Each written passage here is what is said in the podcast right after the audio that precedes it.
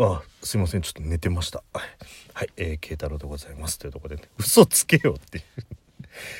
明らかにベイダーに寄せてたじゃん今。そんな呼吸音で寝るやつは気持ち悪いわっていう。ねなんかこう彼女とかと初めてなんか旅行とかに行ってなんか温泉旅行とかで行ってなんか楽しかったねなんつって。明日どこどこ行こうねじゃあお休みっつって。こうって言ったら、まあ私が女子なら別れることを考えますよね、そのね。どんな寝気だよっていう。はい、えー、そんな感じで、えー、ラジオの隙間今日もお送りしていこうかなと思うんですけれども。ごめんなさいね本当にね。まだ公開したばっかりだからちょっとしばらく「スター・ウォーズ」熱抜けませんよっていうところでね。はい、えー、で公開したまあ別に「スター・ウォーズ」に限らずなんですけど公開したばっかりの時に結構ありがちなものっていうのは何かっていうとあのゲーセンで UFO キャッチャーで、えー、アイテムが増えるっていうねこれ結構あると思うんですよ。あの人気の作品のもののあの UFO キャッチャーフィギュアとかが増えるってとこでね。で僕基本そのアニメのフィギュアとかはあんまりあんまりというかほとんどその集めたりとかはしないんですけどどうしても「スター・ウォーズ」関係だけでちょっといいのがあるとね。何でもかんでもじゃないですよ。ぬいぐるみとかは取らないですけどちょっと造形のかっちょいいフィギュアとかがあるとどうしても撮りたくなっちゃうってとこで今日ちょっとあの行ってというか、まあ、買い物ついでにそういうあのアミューズメントコーナーがあったりするとこでちょっと見に行ってで今日まあしこたましこたま運よくしこたま取れたんですけど。はい、でいつも僕そういう時ってもう今日いくらって決めるんですよ。例えば2,000円とか3,000円みたいな感じで決めてもうそれ以上取れなかったらよっぽどねあと1個ツンと押すだけで落ちるとかっていう限りじゃない限りはもう取らないっていうところでやったんですけどなんか今日ことの方が調子よくてなんかドロイド3体とベイダー1体っていうねあのなかなかの量が取れちゃったんですけど。で昔って昔のね本当昔の UFO キャッチャーって掴んで穴にポイって入れられるかってだからどう掴むかみたいなね感じだったんですけど今って引っ掛けたりずらしたりとかっていうのでね取ったりとかするじゃないですか。しかもなんか右の爪と左の爪の強さが違ったりとかして右はガッて掴めんのに左がふにゃんってなっちゃったりとかしてだから左の方を引っ掛けたいのにそのまま素直に左の方で引っ掛けちゃうとふにゃんってなっちゃって取れないから右の方で強引に箱の端っこを押すみたいななんかそういうなんか技を使わないとちょっと取れなくなってるっていうとかねまあうまくできてんなとは思いますけどはいそんな感じでちょっとねあの爪との攻防プラス、えー、100円玉との攻防に戦いっていうね。あの100円玉の攻防っていうのはこう何回かやってると100円玉が尽きてくんですよね。あと3枚2枚1枚って。で残りの1枚でこういい状態になっちゃった時って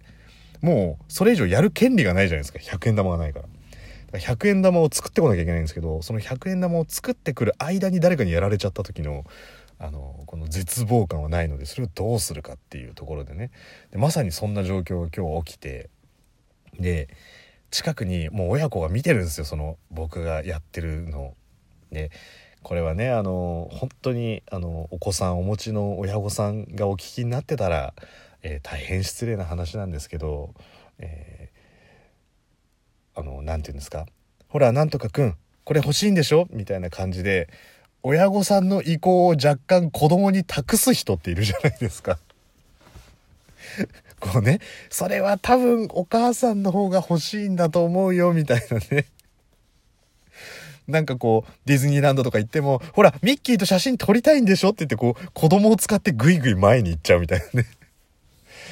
今回もなんかそういう感じだったんですよ。お父さんすげえ欲しいんだろうなっていう感じで。で、お前ほら、ダースビーダー欲しいんだろうみたいな、こうちょっと聞こえるような感じに言って、早く時計オーラを出してくるんですよね。子供にこう、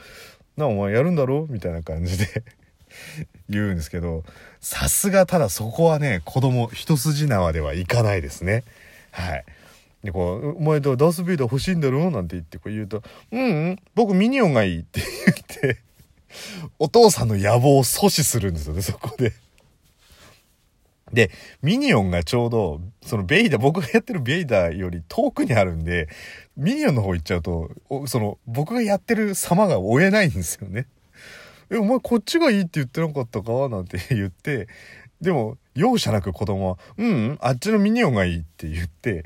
で結局お父さんは一回そのミニオンを子供と見に行ってる間に僕は大急ぎで1,000円をジャリンジャリンジャリンジャリンジャリンジャリンっつってこう100円玉に変えてでそっからあの2回ぐらいで取れて、まあ、ちょっとあのお父さんの恨めしそうな顔「お前取ったん?」みたいな感じのねあの顔をされながら帰ってきたんですけどまあここは自分が頑張ったやつなんでっていうところでねただあれね僕ちょっとねそれ持って帰ってきて飾るの下手なんですよなんかこういい塩梅に飾れないっていうかでなんかそれのために棚買うのもなーっていうのがあったりとかするんでね。もしこのラジオトーク聞いてる方でうちはね同じくフィギュア集めるの趣味なんだけどこういう風に飾ってますよみたいな方がいればねあのぜひ教えていただければと。あまりこう適当にも飾りたくないしだからってめっちゃ気合い入れて飾るスペースもないしってところでね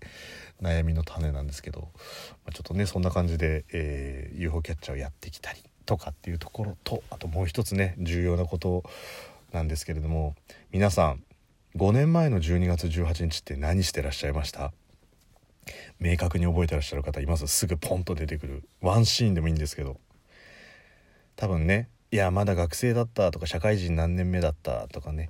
えー、まだ結婚今の嫁さん旦那さんと付き合ってた頃だったとかなんかいろんな方いらっしゃると思うんですけど僕はですね5年前の12月18日は練馬区のとある交差点を走ってたっていうね。なんでそんな細かい描写を覚えてんのってとこなんですけど、まあ、昨日もねちょっと車乗りながら放送しましたし、まあ、そっちの方を走ってまあ練馬のずっとこう世田谷区練馬区って言って、まあ、もうちょっと奥の方まで行ってみたいな感じでこうぐるっと車乗ってたんですけど、えー、5年前もね同じく夜ドライブしててあの、まあ、深夜って、まあ、割と遅い時間なんですけどでとある大通りで僕の前にパトカーが走ってたんですよ。で別に僕は何何ら違反をしてるわけでもなく飛ばしてるわけでもなくって感じだったんで普通に止まってたら交差点で普通にパトカーが止まってで、えー、僕はその後ろについた感じなんですね。一番歩道側の車線で。そしたらあの助手席から手が出てきてクイックイってあのこっち来いっていうジェスチャーをしたと同時にこうパトライトがこう光ったんですよ。赤いのねこうくるくるくるっていう。あの光っただけであのうーってななかったんですけどで赤信号だったんですけどゆっくりその左側に曲がったんですよパトカーが。この助手席の人は「来い来い来い」ってこうあの手招きというかあの手だけですよ。顔は出さずに。で僕はそれにこうついてった感じだったんですね。でこの時期って結構12月なんであの忘年会があったりとかして飲酒検問みたいなのをやったりとかするんであそういうやつなのかなと思ってついてってで曲がったら、えー、曲がったらパトカーにぴったりくっついて止めたら、えー、助手席と運転席それぞれお巡りさんが出てきてで、えー、助手席のお巡りさんは歩道の方に行って運転席の方はそのまま車道から僕の方に下がってきて第一声が「あらどうしたの?」って言われたんですよ。どうしたの？って言われて「え何がですか?」って言って「急いでたんですか?」なんて言われて「いや急いでないですけど」っていう話見えなかった？って言われて「いやえっといや見え見えたんでついてきたんですけど」って言ったら「こいつ何言ってっか分かんねえ」みたいな顔されて。でも僕も「お前何言ってっか分かんねえ」みたいな感じで。お互い目が点になってて。いや今信号で助手席のお巡りさんが、ま、窓から手出してこっち来いって言いましたよねって。だから僕ついてきたんですけどって言ったらやっと意味が分かったみたいな顔されて。あああれねほらあれ彼ら。って。あの、歩道を走ってた自転車がなんか無灯火だったらしくて、それをなんか注意してたらしいんですよ。え、じゃあ僕じゃなかったんですか？あ、違う違う違うって言ってお兄さん別に違反してるわけじゃないからって。でもね、今赤信号は渡ってきちゃったから違反になるんだよねって言われて、いやいやいやいやいや、ちょっと待てよと。どちらかって言ったら割と素直に従っただけなのに、それねえだろっていう話をしたんですけど、まあ、結果、もう思いっきりパトカーの後ろで信号無視しちゃったんでなんか違反ですみたいな話になって切符切られたんですよ。で僕7月生まれなんですけどその年の7月に免許更新したばっかりなんでもうあのそっから5年間あの免許更新した後ねあの僕ブルーの免許で5年後だったんで5年後違反1回してるんでもうゴールドにならないんですよ。でそっからまた5年間とかになるともう10年近くゴールド免許取れねえじゃんとか思って絶望してたんですけど。でどうしたらいいんですかって言ったらとりあえず5年間無事故無違反だったら次はゴールドになるからなんて言われて。で、えー、その5年が今日なんですよ。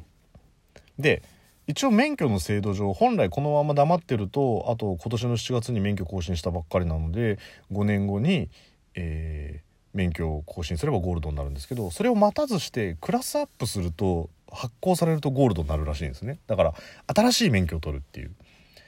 だから僕車とあと二輪の免許を持ってるんですけどだから大型二輪の免許を取れば念願のゴールドになるっていうところでね。まあちょっとまあ、すぐに大型買うかどうか分かんないですけどちょっと一生に一回は乗ってみたいなみたいなのもあるんで、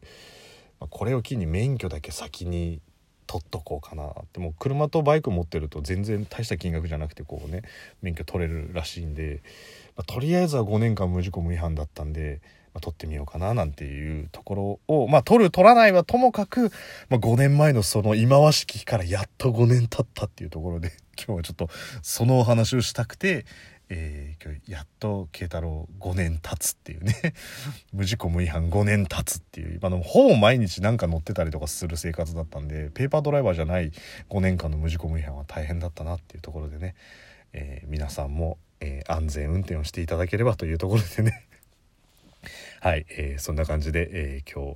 日の、え放送も終えたいと思いますのでお聴きいただいてありがとうございました。慶太郎でした。おやすみなさい。